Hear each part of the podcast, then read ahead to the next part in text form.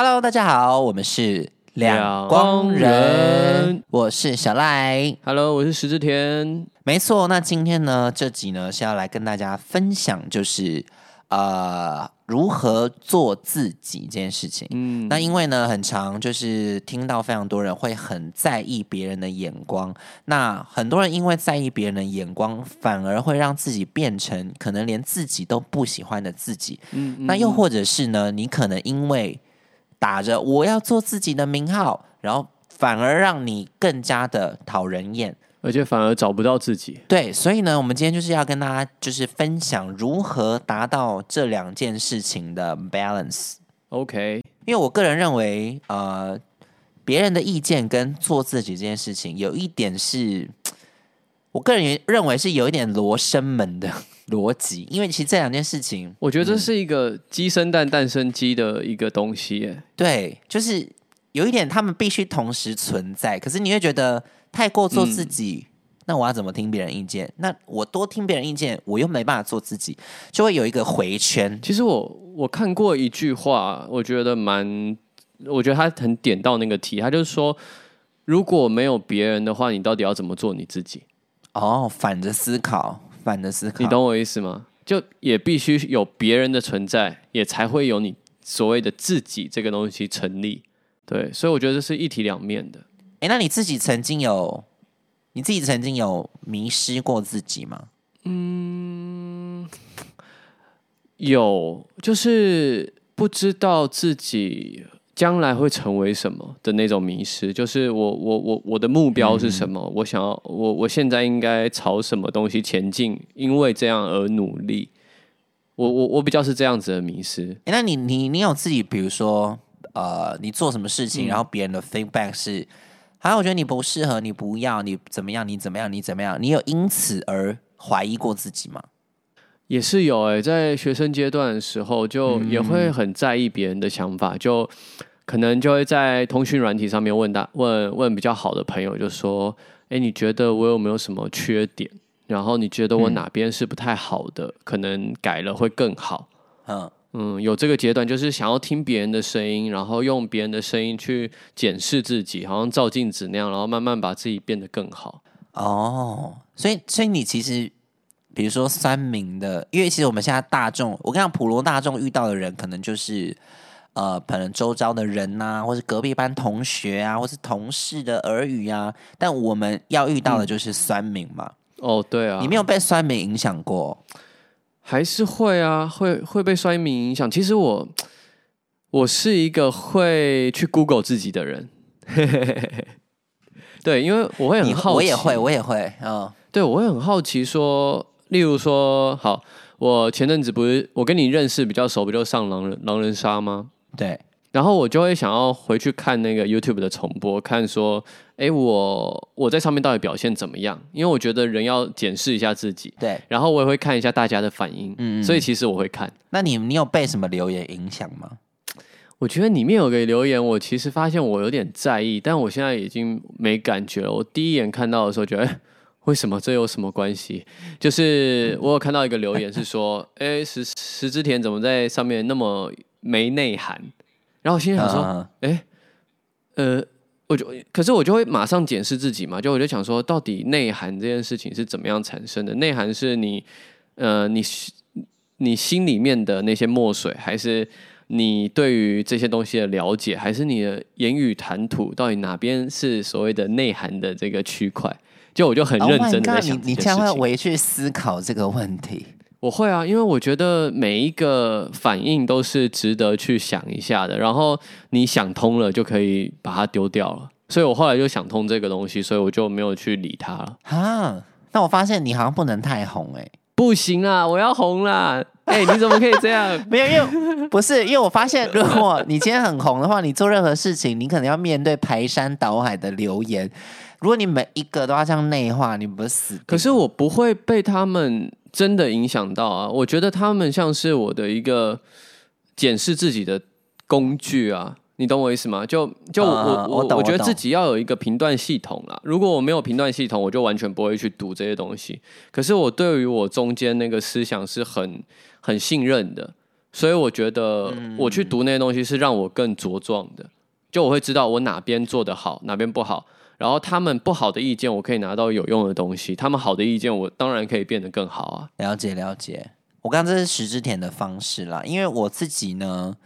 我就因为我整个人生当中呢算是很应该说从怀疑自己到质疑自己到我想做自己到很做自己到收敛的做自己，我觉得我的人生很多经验走了这一整段的路程，所以我可以还蛮剖析的跟大家讲这两件事情要怎么达到一个比较好的平衡。对，就是因为当然大家我知道就是我的个性嘛，我的行为嘛，可能大家直觉会觉得哦，我可能在某个时期某个团体可能很容易被排挤啊被讨厌啊等等的，或是本来我此生就是比较容易接受到这种所谓的不同的声音，酸言酸语，对，酸言酸语也酸，就是反正不同的声音嘛，因为毕竟我本来就是跟社会大众认知的人不太一样，主流价值观不是一个欢迎你的人，所以我常常在很多质疑，就是当我第一次遇到这么多质疑的声音的时候，我那时候问我自己是，我是不是不适合在这个社会上生存？就是第一次我遇到这么庞大的声音，我是有这样子反问自己的就是可能我连自己的否定我连自己的肯定自己的价值好像都没有，就是我好像把所谓的别人的眼光别人的声音放在比我这个自己本人还要在更前面的所以呢我为了符合大众或者是我为了想要更加的融入这个团体，那我把自己去雕刻成别人口中喜欢的样子，就会你会想要讨人喜爱，对不对？对，那阵子的心情是我想要变成讨人喜爱的人，那我就是好告诉自己说，好，那我以前可能被说到的经验是哦，你不要太女性啊，那你不要太声音不要太高啊，你走路要外八啊，你裤子不能太短啊，等等的，就是我接受到的言语是这样子哦，所以我当时在学生时期嘛，那我刻意，你该不会有很 man 的时候吧？我刻意压低我的声音，就是我在团体生活，我刻意压低我的声音，然后我行为举止，那你可以跟我这样聊一下吗？你说什么？刻意压低？你说刻意压低吗？你说当时哦，说对你现在刻意压低讲这一段，我想听一下。我们现在在录 podcast， 就是我其实可以很低的，但那阵子就是这样子，然后我连走路都是会刻意的外八。那真的，当时酸言酸语的确降低了很多，就是慢慢我的声音说哦，好啦，你就可以嘛，你就可以啊。但老实讲，我这样执行了差不多1个月之后，我反而生病了欸，我心里生病了，因为一开始我当然觉得哦，我终于变了一个讨人喜欢的人了，我终于变得是大家可能比较认知上比较偏向主流一点的人了，就你符合他们的期望了。对，我好像符合他们的期望了，但我却生病了。因为这个会变得很吊诡的一件事情是，我为了符合这个社会，等于是我违背了自己嘛，我违背了原本的自己。那我当时生病会反问自己是，我开心吗？就是我真的有因为符合主流、符合大众，我自己开心吗？然后我会有点微微陷入的有一点点忧郁，但我没有到忧郁症啦，就是我有点忧郁，是我好像越来越不喜欢，就你心情不好，就是会一直反思，就是我塑造这个形象，我塑造这个人格到底是谁？就是我也怀疑说这个是谁？是我吗？我当时就是已经有点抽离，在看我现在在执行的这个人格，我不知道大家有没有这个经验，因为这个经验有一点。我觉得有点像灵魂出窍吧，就是用第三人称在看我现在在这个行为的模式的人到底是谁。对，我当时可是我自己也有这种时刻，就是其实我每一段时间我就会有点整个抽出来，然后去检视我这段时间做的哪些决定，然后做的哪些行为，我觉得这个是蛮重要的。我是当下、欸，我当下抽离哦，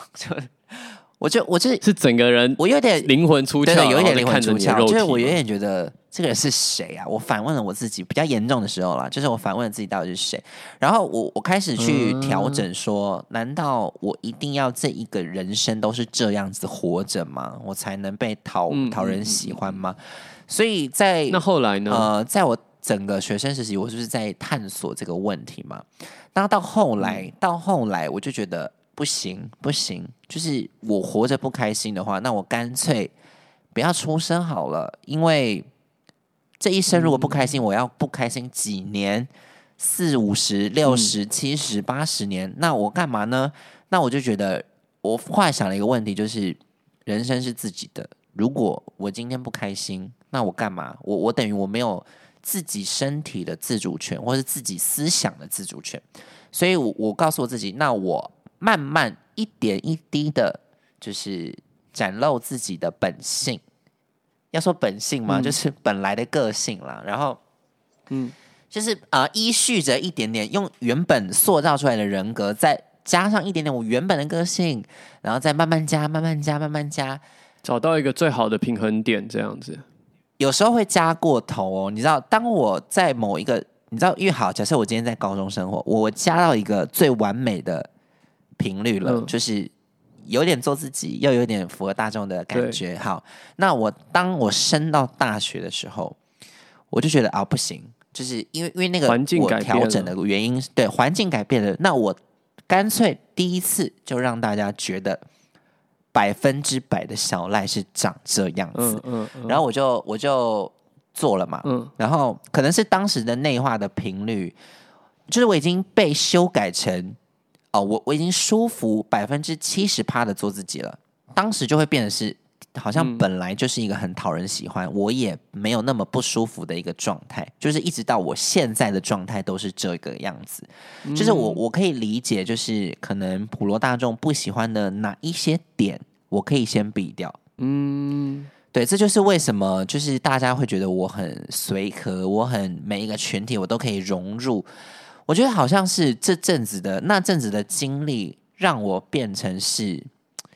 我可以符合大众，又可以保有自己的个性。那我觉得这个东西也是非常多人常在问我说，怎么样做自己？我觉得一定要经历过那种自我质疑之后，然后很认真的在打造一个，自己认为自己是什么，然后以及大家希望自己是什么，然后。花了很大的功夫在拿捏这些东西，像你刚刚讲雕刻这件事情，你一开始是想要完全雕刻成别人认为最好的那个样貌，但你觉得不舒服、不快乐，于是你开始加入了自己。其实你加入了这个行为也是在雕刻，只是你没有那么服务他人了，你同时也服务自己了。所以在那个过程中，我觉得当你这样的信念越来越坚强的时候，其实就可以像你现在这样。你其实很知道自己在干嘛，然后你也很知道别人是怎么看你的。对，因为我觉得，任何一个频率，或是任何一个可能两极化的个性，绝对没有100%的，就是也没办法，就是一定是有一个某种参数的比值，会让你更加的舒服，更加的自在。就是我绝对相信，都是在抓一个平衡点吧，对不对？对，我绝对相信，就是任何一个个性，可能两极化的个性，绝对没有说你一定要100%善良、零邪恶才是最棒的。No， 我反而觉得这样很不好，就是一定是某种比值跟参数会让你觉得我这样子状态很舒服。那我有善吗？我有。我有恶吗？我有。就是这两者必须要同时的存在，才是可以达到一个很平衡的效果。我自己那时候，我记得你问过我一个问题，就是说我会不会相信人性本善或人性本恶，对不对？你有问过我一次这个，然后我说，对，我那时候跟你讲说，我认为不应该是善跟恶，就是因为我觉得不应该是去，我觉得极善跟极恶这两个端点，它的存在只是为了让我们定义中间的这些色阶。可是真的有人完全站立在那边吗？我觉得是。不会的，就像是你看不到真正的完美一样。可是完美为什么要存在？因为它要让你知道那边是有一个端点是叫完美的。所以我觉得人性本来应该要是一个，其实我很相信一件事情，就是人性是自私的，但那个自私是很广义的，就是自私所谓是总是会先替自己想的。就好比你做一些很善良的事情，你帮助了很多人，但是那也是因为你自己内心你认为这样子是对的，所以最先经过的还是自己。因为我觉得终究还是本位思考吧。对，但必须说，如果你今天非常在意别人的想法的人，我觉得本位思考这件事情就会没有，就会被摇动。你就开始不稳了。奉劝大家，就是你不要太照着别人的希望你的成为的方式去生活，因为这件事情呢，会让你越来越觉得自己很渺小，而且这就会是你不自信的来源。我觉得别人的那些建议啊，或是我觉得我都会把他们当作是一个 advice， 就他们那个不是准则，他们不是代表真理，真理是你自己在心里面建立的那些东西。你听他们那个东西，为了打造自己，不应该把他们那个直接翻过来给自己用，因为每个人都是独立的个体。如果你把对方给你的建议当作是你人生的一个指令的话，其实你不一定可以活得更好。对。因为我觉得大众的声音，因为我们都说它是大众了嘛，那我觉得普罗大众可能是在同一种框架里面可以生活适应并且良好的人，我会把它统称为大众。就是那你今天，因为我常常告诉这些人，就是你今天就是生来就是特别，你就是不是大众，所以你应该要欣赏你这种独特的美。但我身边也非常多人，就是可能听了我很多建议啊，就是说什么好，那我要勇敢的做自己，然后就非常非常不听任何人的意见，就是完全做自己 100%， 反而遭到完全就是一个完全体，然后反而遭到就是大家的可能觉得哈干嘛，就是他可能被排挤了，或是他面对大众的声音可能更加的强烈。那我也想要跟大家讲，做自己这件事情绝对是不能100%的，因为做自己100%等于有一点像是独裁的感觉，就是你好像没有把别人的怎么讲观感放在心里头。因为我觉得人这件事情它必须是交互作用的，就是你的做自己必须要让他人，你不能影响到别人的情绪或者是感觉，你必须在这一个框架里面去做自己。我觉得这才是对的。我自己的想法就会觉得，你要100%做自己 OK， 你可以这样，但你就不要要求别人不能讨厌你，或是不能不喜欢你，或是不能接受你。因为你今天100%做自己，然后你完全不听任何人的意见啊，或是别人的情绪，那就代表人家也没有必要在乎你啊。对，这是我的想法。因为我认为人跟人如果要有一个关系，好比我和小赖，我和你之间有一个连结，这个连结也是我们两个人在做自己的当下，也聆听着彼此的声音才磨合出来的。什么是磨合？当然就是有一些摩擦之后，越来越能够了解彼此，然后越来越达到一个频率。我觉得这也是做自己啊，并不是完全的不听别人的劝啊，不听别人的忠告。对，因为我现在发现蛮多这样的例子，就是对小赖家我做自己，结果我非常做自己，我反而被讨厌了。就是想要跟就是很多可能想要做自己的人，就是必须要再找一个他人也舒服的空间范围里面做自己。然后你也觉得这样子的模式跟做自己的参数，你达到自己认可的程度，我觉得这样子你就会变得你这个人很有特色。我刚刚太过于做自己会变成讨厌，可是如果你稍微降低一下那个比例，你会把你的做自己会变成你的这个人的特色。我觉得这样会很好，就会活在一个我真是有点与众不同的空间。我不知道，我目前到现在会觉得，会蛮舒服的。对，那另外一个方式是，你要做自己也可以，你也可以做到 100%， 我 OK 哦。但只有一种人，我觉得有办法，就是你今天你的社会地位，你的到非常尖端的一个位置，这些人你可以100%的做自己。因为你用你的能力，你用你的才华告诉大家我做到了，那你们没有办法，因为当一个人到尖端，其他人就会觉得哇，你做自己是很棒的正确的决定。我不知道，因为大家就是一个算是弊端嘛，就是一旦你要到制高点，你要做什么事情，大家都会觉得你是棒的，没错。你有这样感觉吗？我都会有这种感觉，我会有这样的感觉，因为其实就像你讲，如果是某种社会的这个金字塔，然后我们看着最尖端的那个人，然后我们去说哇，他都这样做自己，所以他一定是做自己才成功的，或怎么样。我其实有点不认同，但是不认同的角度可能跟你不太一样，原因是在于说，我觉得他在到达尖端的那个过程，他不一定是真的完全在做着自己。当然，他可能是到了尖端了之后，的确，因为你说尖端能站立的那些人就那几个，那他大部分都是以某种上对下的方式嘛，那他当然是可以做自己的。所以我蛮认同你刚刚讲那个讲法，就是我不会认为站在尖端那个人，他们行事作为就是一个100%我们要去参照的，而我们必须要去了解是整个过程。对，所以。我很怕，就是大家会觉得可能看到了某几个很成功的人士的个性 ，maybe 很极端 ，maybe， 然后他们就觉得哦，我要去效仿他们，然后可能会成为一个。对，我觉得我有点怕这个状况。我觉得最多人，我以前那时候 Apple 很好的时候，大家不是都说哇 ，Steve Jobs 是怎么样的一个个性，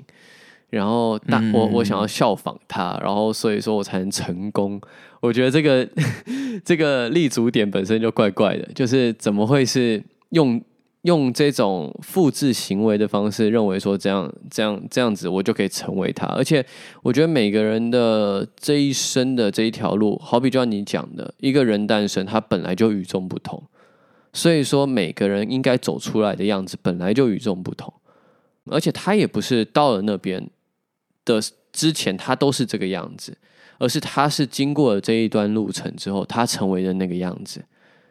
我觉得有时候看一件事情可能都要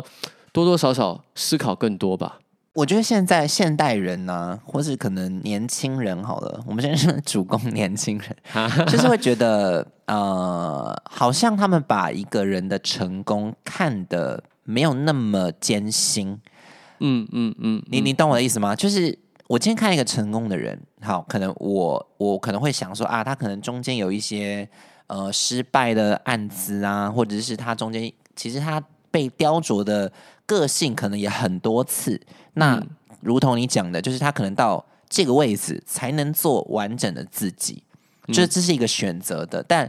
很多人看了这个人成功，会觉得说啊，那他可能就是这样吧，就是他把这个努力的东西好像想得很简单，所以就是跟大家就是讲说，其实一条成功的路，如果你要跟他走一样的路的话，你也许结果是不一样的哦。对啊，绝对是我自己觉得99%会是不一样的，不太可能一样。对，你没有说要参照他可能读同一个学校，做同一个职业，然后做同一种研究，或是怎么样，你就可以变成某某某的第2代。No， 每个人生来就是有一种不同的生活的方式跟不同的体悟吧，所以千万不要，你只能参考，但不要模仿。所以我觉得其实做自己这个东西。说起来也是蛮玄的，因为我们一直在聊，我们就说做自己就是要喜欢自己嘛，然后要知道自己喜欢什么东西。可是我们同时又在讲说，一个好的做自己应该也要聆听大家。我自己觉得可能听起来会觉得这两个东西是互相矛盾的，但有时候我们换一个角度想，就是为什么我们不能都做到，然后都做到这个状态才是最完美的。我觉得它本来就是一体两面，他们只是不同的词汇，从不同的角度去形容同一件东西。对，因为这件事情我原本有想过，就是这两个东西听起来跟执行的方向好像完全不一样，可是好像就必须要这两个声音同时拥有，才有办法变出所谓的自己这件事情。因为做自己的好坏，好，我假设做自己的好坏就是好，假设就我认为我的做自己是 100%， 那你必须要透过这些不同的声音，让你就是稍微雕刻，你觉得哪边不好，变成一个比较符合就是让他人观感也很好的一个自己。对，我认为是这样啦，就是比较舒服的。比如说大家会说你是很随和的，那你又很有特色，你有办法同时拥有吗？你有欸，其实是可以办法同时拥有的哦，只是可能你要找到一个你最舒服的比例吧，我应该是这样讲。其实都像，就像是在走钢索吧，就你要随时平衡着你两端的重量，你才能走的看起来像是从容不迫的，你才不会因为有一边太重了，然后你没有拿捏好，然后你就掉下去了，就整个人飞了。没错，那因为很多人也会想要问说，就是我在学生时期，好，假设，因为我觉得学生时期的烦恼比较小。那我的小不是说比较微小，而是说他的生活空间比较小，所以变得是说可能今天同班同学好了开始乱讲我、造谣我这些事情，那请问这样子我要怎么面对呢？你觉得？就是如果我被同班同学造谣，我会首先我会，或是隔壁班同学，就是整个就是哇，石之田就是一个爱骗人的人。好，如果以我为例子的话，我不是一个可以完全忽视这些声音的人，就是我没有到什么完全做自己，然后我就不听这些声音，我会在意这些声音，但我可能处理的方式，首先我会先去问，或是去跟那些我真的很在乎的朋友聊，我想知道他们怎么看待的，因为我觉得那是我最在乎的，他们的声音对我来讲是最重要的，就每个人有一个比例嘛。那对我来讲，好比如果传到我最好的朋友的，我会先去问他，跟他聊说，你有没有听过这个讲法？然后你是怎么看的？那如果他也这样看，我会想跟他解释，或是问他说为什么会这样看。对对，然后再来呢，才会再去可能去了解说是谁去造这个谣的。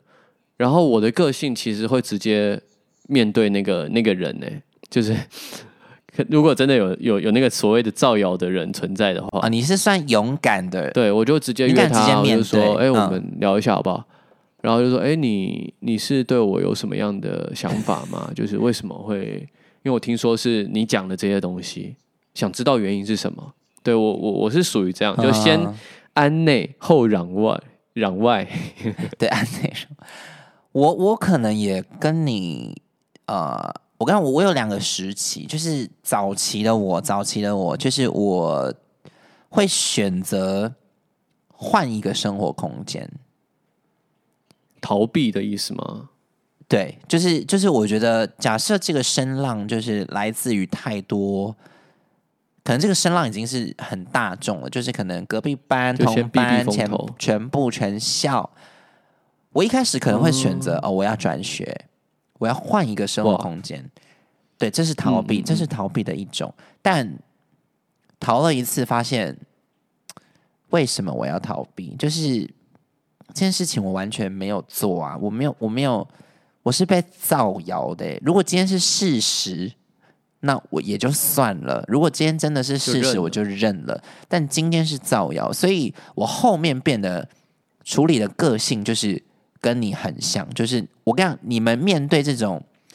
四面八方的声音或者是建议，如果你没有做，或者是你觉得他们讲的是错的，请你们勇敢站出来。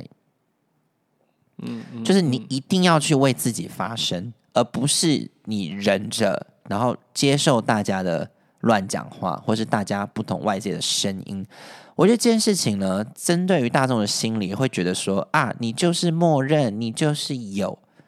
对对对，我跟大家一定要学习，就是你必须要勇敢为自己发声。也许你发声，你会担心哦，我会不会被怎么样？我会不会被怎么样？或是哦，我发声力量那么小，根本没有用。但至少你有说话。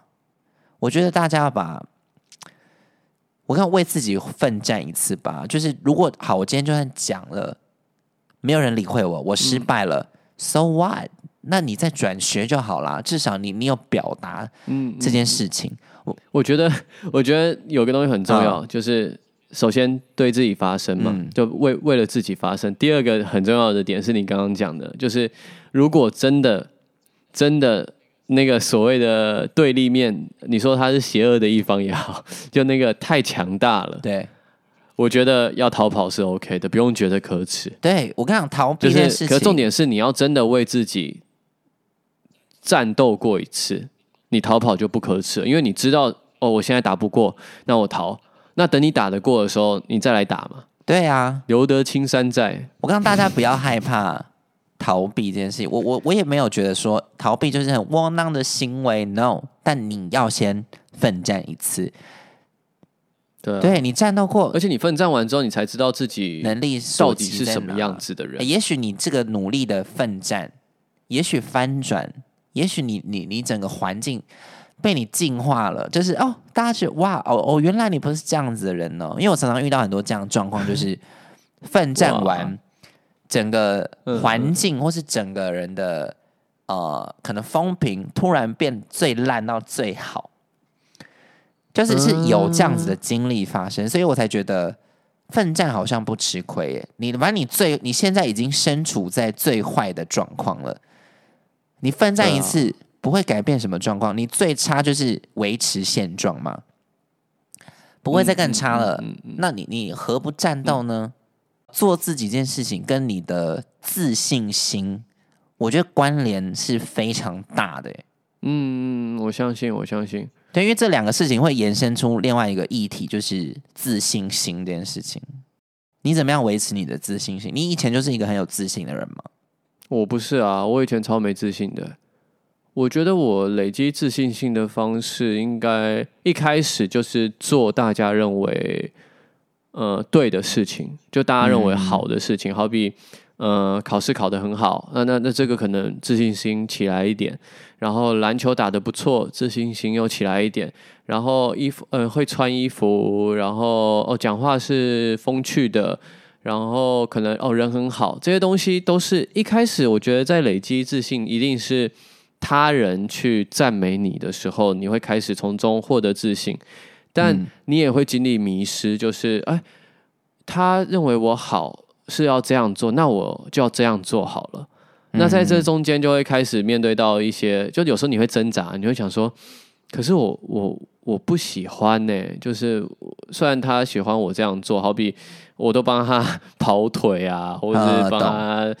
做事啊，然后他就觉得我很好，难道我就得这样子才能变成一个更好的人吗？然后这时候就开始自我质疑，然后在这过程中就辩证就。慢慢会累积到一个我知道怎样是好的，然后我同时也在听大家讲说怎么样可以更好，然后那个人我也会评断他讲的到底正不正确，然后在这个过程中你越来越有自己的评断标准，你也越来越会有自信的。我是这样子。对，我觉得石之田的方式就是跟我本来要统整的方式是类似的，就是其实非常多人会曾经会写信问我说他是一个没有自信的人，那怎么样累积出自己的自信呢？我觉得实践的方式就是我本来要分享的，就是跟大家讲，就是你必须在你的生活当中寻找到某些事情是会被大家赞美或者是认同的。对，你必须要寻找，可能不止一种、2种、3种、4种，你一定有某些能力，或是好，比如说好美术课，你也会做美术，或是你也会画画，你也会讲话，你也会运动，就你一定有一些优点，不可能是没有人没有任何一个优点。对啊，都会有一些长才在的啦。没有优点也没关系，那你就去多方尝试，你一定有一个领域是你比别人稍微厉害一些些的。对，你去钻研这个东西，你就会获得很多人的赞美以及认同。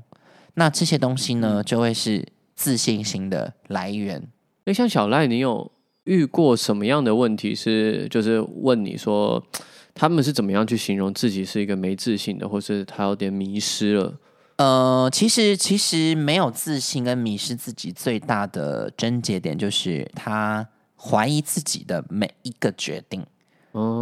甚至是觉得我今天跟朋友出门，然后他说：“欸，你今天裙子的颜色不适合你耶。”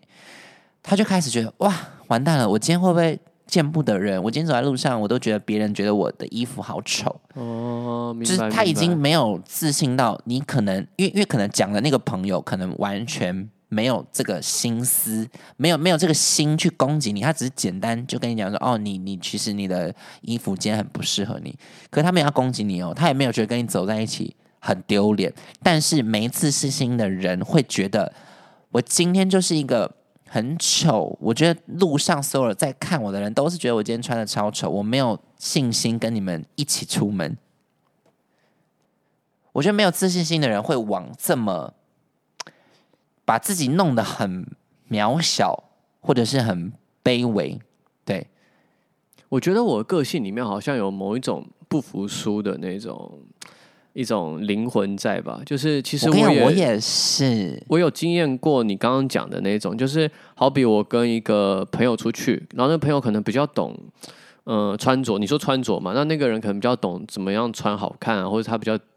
对品牌比较了解啊，衣服的材质啊，他可能会说了一个我不懂的东西，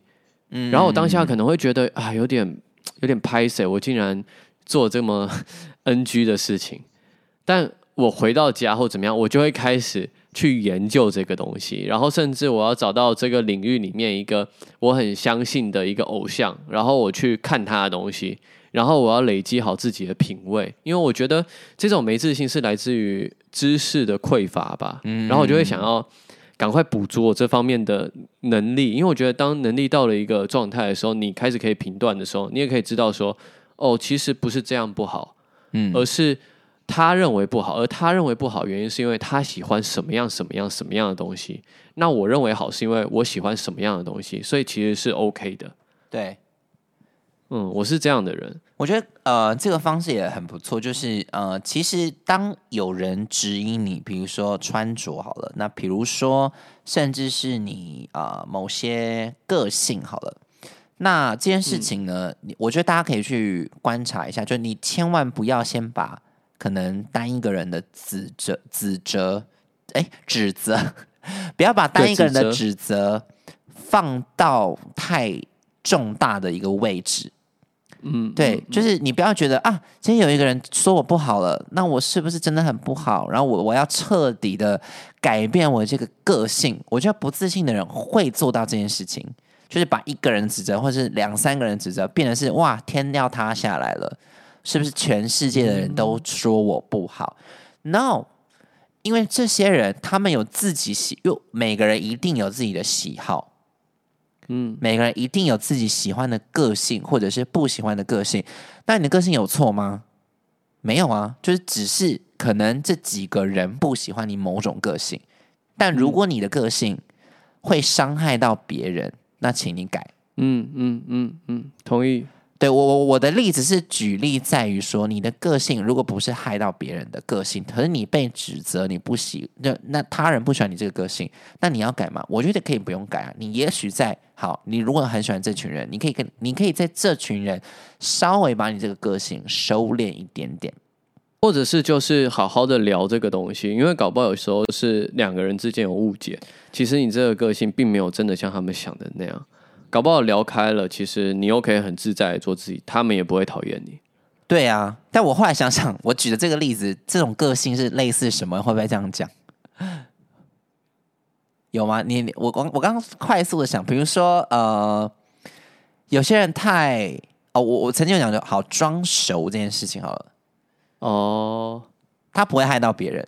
但有些人会真的不喜欢说，哎，你干嘛那么装熟啊？我不喜欢这种人，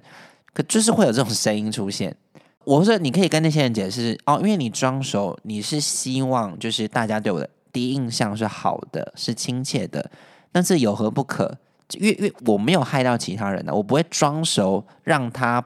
除非我装到他不开心、不舒服，那可能要检讨。但如果是简单、亲切、主动打招呼 ，Why not？ 对啊，所以其实有时候我觉得深入的去探讨，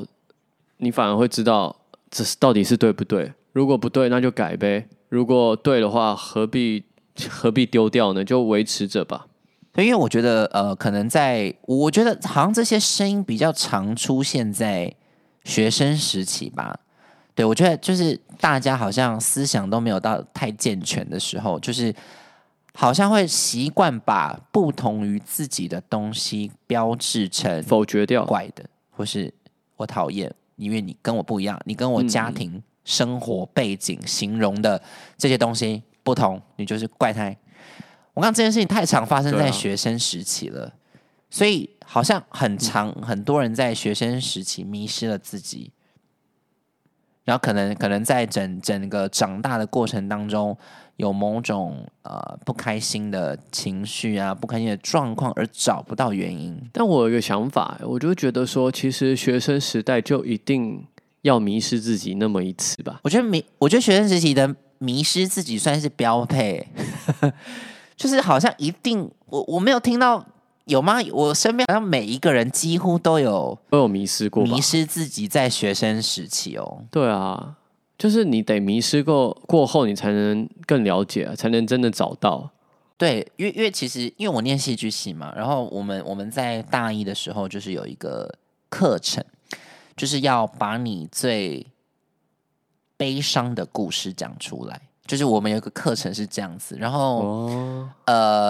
我觉得也是算某种自我探索。那我为什么会讲这件事情的原因，是因为它跟迷失自我有一点像，就是你必须在那个 moment， 你必须去找出你内心当时迷失自己的症结点是什么。你不要害怕去碰触你最受伤的那一块，因为我们那个课程非常多人，几乎一半的人讲的是。我在学生时期被霸凌，我在什么时期被欺负，我在什么时期被长官怎么样怎么样怎么样，就被伤害过的那个记忆，几乎都是伤害经验，而且好像很多都是来自于社会时期，就学生时期，因为我们当时也是学生啦，所以讲的东西都是学生时期。那我会觉得，当时那个课程讲完之后，每一个人都哭的稀里哗啦，就连我们听的人都是哭的稀里哗啦。为什么？因为在那个空间，在那个氛围，你可以感受到每一个人都是把自己最痛、最真心的那个东西讲出来，最疼痛的地方给别人看，最赤裸的东西。因为你会觉得啊，好赤裸，就是那个同情心会莫名其妙、油然而发的产生出来。那当你在听到这么多人，或是这些人有这么多跟我那么相似的故事，那个时候自信心会莫名的起来。我不知道为什么，因为那堂课结束之后，我好像冲了一个很大的电一样。因为我觉得非常多人，好，假设我今天曾经被霸凌过嘛，那你觉得我会跟我第一次见面的，或是所有的同学分享这件事情吗？我不会，所以我会觉得说啊，天啊，我一定有被霸凌，那我啊，我好丢脸，就是可能有一个黑暗的想法，会觉得我可能自己不如人。对，但那堂课程每一个人都讲了这些事情，我会觉得说啊，原来大家都有曾经过这样子的人，所以我不是一个人欸。那我突然有一种莫名其妙的力量。对，我也觉得哇哦，大家都在同一层上，我原来不是孤独的。其实我觉得这课好有趣哦，我都没有上过这种课，这很有趣。就是我刚刚这堂课还是在我们第二次上课，就大家都超级还很不熟，对不对？一上完就超熟，就要分享这件事情哦。但我们当然还是有经过有其实也是有一两个同学是不分享、无法分享的，嗯，也有，但当时的老师会觉得这些不能分享的人可能不太适合念戏剧系，因为、应该是说，因为有个说法就是说，你要能够把最脆弱的展现给别人看，才能够成为一个好的表演者嘛。对，因为我们那堂课就是老师的用意是说，如果你今天没有办法把你的情绪传递给别人的话，那你怎么能演戏呢？嗯，因为演戏就是要把你的情绪传递给下面的观众看，你要感染给他们。如果你有各种想藏起来的东西，那你在表演的路上，你可能会有某些戏路是你可能无法演的。嗯嗯嗯，我是认为这堂课很有趣啦。嗯，所以我就是觉得，像我刚刚最前面讲的嘛，就是我觉得一定都会有迷失，然后跌跌撞撞、受过伤那些很疼痛的、不想面对的，嗯，然后开始困惑的。但我觉得重点真的都是在要坚持的过去，就你要坚持的面对它，你不要一直反而隐藏它，然后就不面对，然后什么那因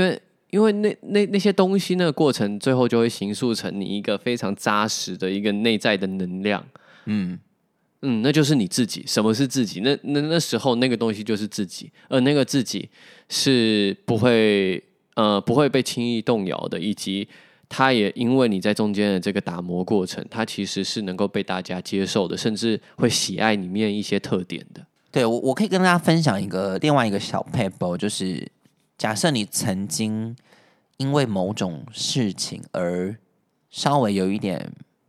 不自信的话，我觉得你可以找你一个最信任的朋友，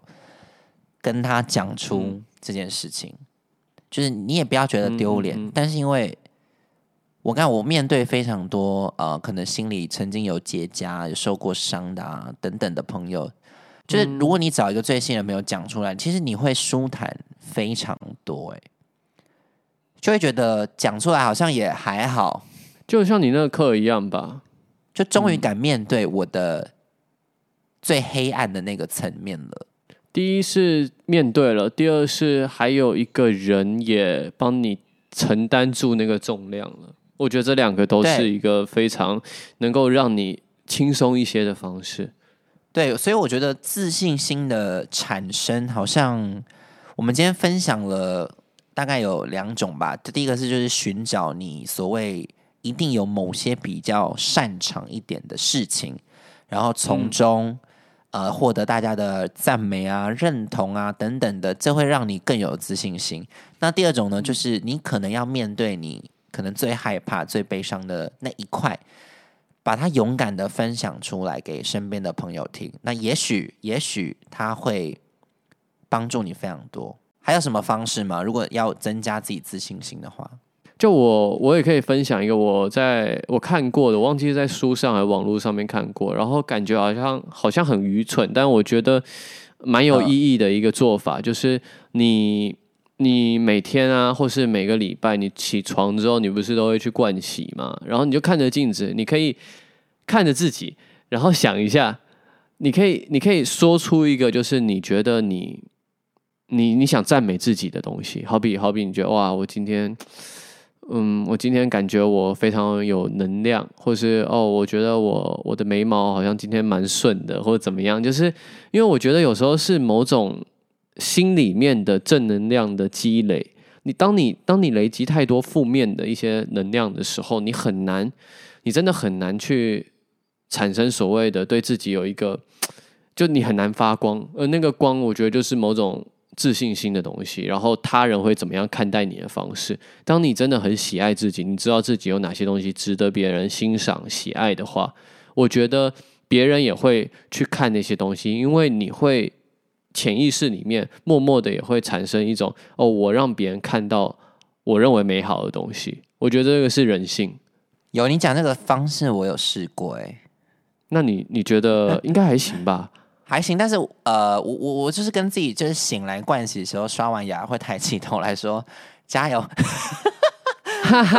哎，你好像在拍偶像剧哦。对，我就是跟自己讲加油，但是我没有喊出来啦，但我就是心里默念说今天加油，就是我心情会稍微好一些，心情会稍微好一些。对啦，绝对会，绝对会，因为我觉得去做这个行为本身就已经跨出那一步了，你懂我意思吗？就跨出那个意兴阑珊，然后觉得好美丽，你已经对自己，就你竟然对看着镜子对着自己加油哎、欸。然后你就觉得哇，今天的我不太一样了。我告诉你，大家千万不要觉得很丢脸还是什么，因为那个 timing 根本没有别的人，你就照做好不好？你就是喊出来也无妨、啊，可以不用喊出来、啊。对，喊出来，我跟喊出来会更有力量。好，那我推荐就是喊出来，然后再做一个动作，你可以自己设计。对，我觉得，因为我觉得正面能量这件事情，好像也可以增加非常多的自信心。那我可以在这边教大家，就是、如何把别人的闲言闲语，因为其实非常多不自信的人会容易把这些，应该说别人的意见好了，就会放在心里，一直往心里面去。我看你们可以把它当成就是像是老师的指教，应该说老师的就是老师的指教，对，就是因为一般在学生时期，老师说啊你怎么样，你会听吗？你不会啊，你就是大概很外围的觉得说哦，老师说我今天太吵哦，没关系，我下堂课继续吵，就是你把它当成是一个老师的教诲就好，就他你可以吸收，或者是你可以去思考说他这些行为真的要改吗？还是他是个人的呢？那如果没有，那就算了。我可不要把这些东西太往心里面去，因为我以前是往心里去到我真的太生病了，我连一个字我都会觉得哦，我有被害妄想症，就是连可能没有酸言酸语，我都会觉得说。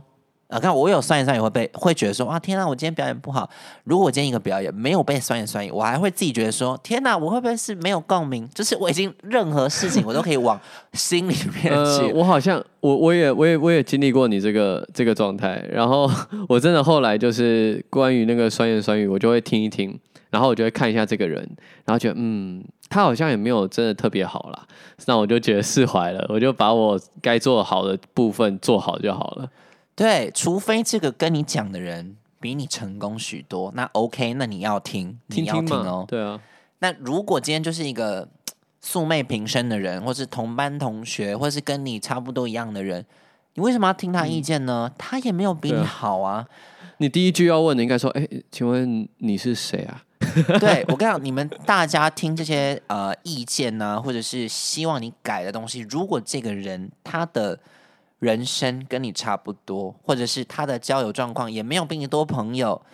你要听吗？你就算听了，你也变得是差不多的人呢。你只能往上。如果你今天这个意见你吸收，你可以往上，那你要听。那如果你停留在原地，那我倒觉得你就 forget it。耳边风，我觉得教大家判别的方式啦。我觉得我们今天这样讲，就其实有各种方式，然后我们也同时在做着各种方式，就他们都没有互相违背，我们都用过，而且他们这些方式是可以合在一起，在不同时间点可以使用的。对，因为我不知道大家面临的状况是什么，就可能千奇百怪吧。那如果你自己还有什么状况无法解决的话，你可以私信告诉我们，或是在我们这一集下面留言告诉我们，我们可能下次会再把你的题目抓上来，好好来探讨一下。我觉得我们今天录这一集算是蛮有意义的、欸啊、我自己觉得聊一聊，后来发现挺多东西是环环相扣的。因为其实好像今天在聊这个主题之前，我也没有这么认真的琢磨过所谓做自己跟酸言酸语的平衡点到底是什么？我刚刚就是边在录 podcast 的时候，然后就是边开始审视一下我的学生时期到现在怎么成为现在的我。对，所以我觉得其实有时候就这样吧，蛮有趣的。就是你在讲的过程，其实你就在组织你的语言，然后慢慢就哦，原来我是这样想的哦。我觉得这个蛮有趣的。对啊，所以我像现在不管听众是可能学生，可能成年人，可能出社会，如果你在人生当中曾经有我们这样子的经验的话，也许你可以学一下，或者是让你现在现况变得更好，或者是你也觉得心有戚戚焉，我也是这样走过来的，都欢迎你在下面跟我们分享。然后最后呢，还是希望大家多多订阅、留言跟分享我们的 podcast。好哦，谢谢你们。对，那我们今天这集，那我们下次见，拜拜。好，拜拜。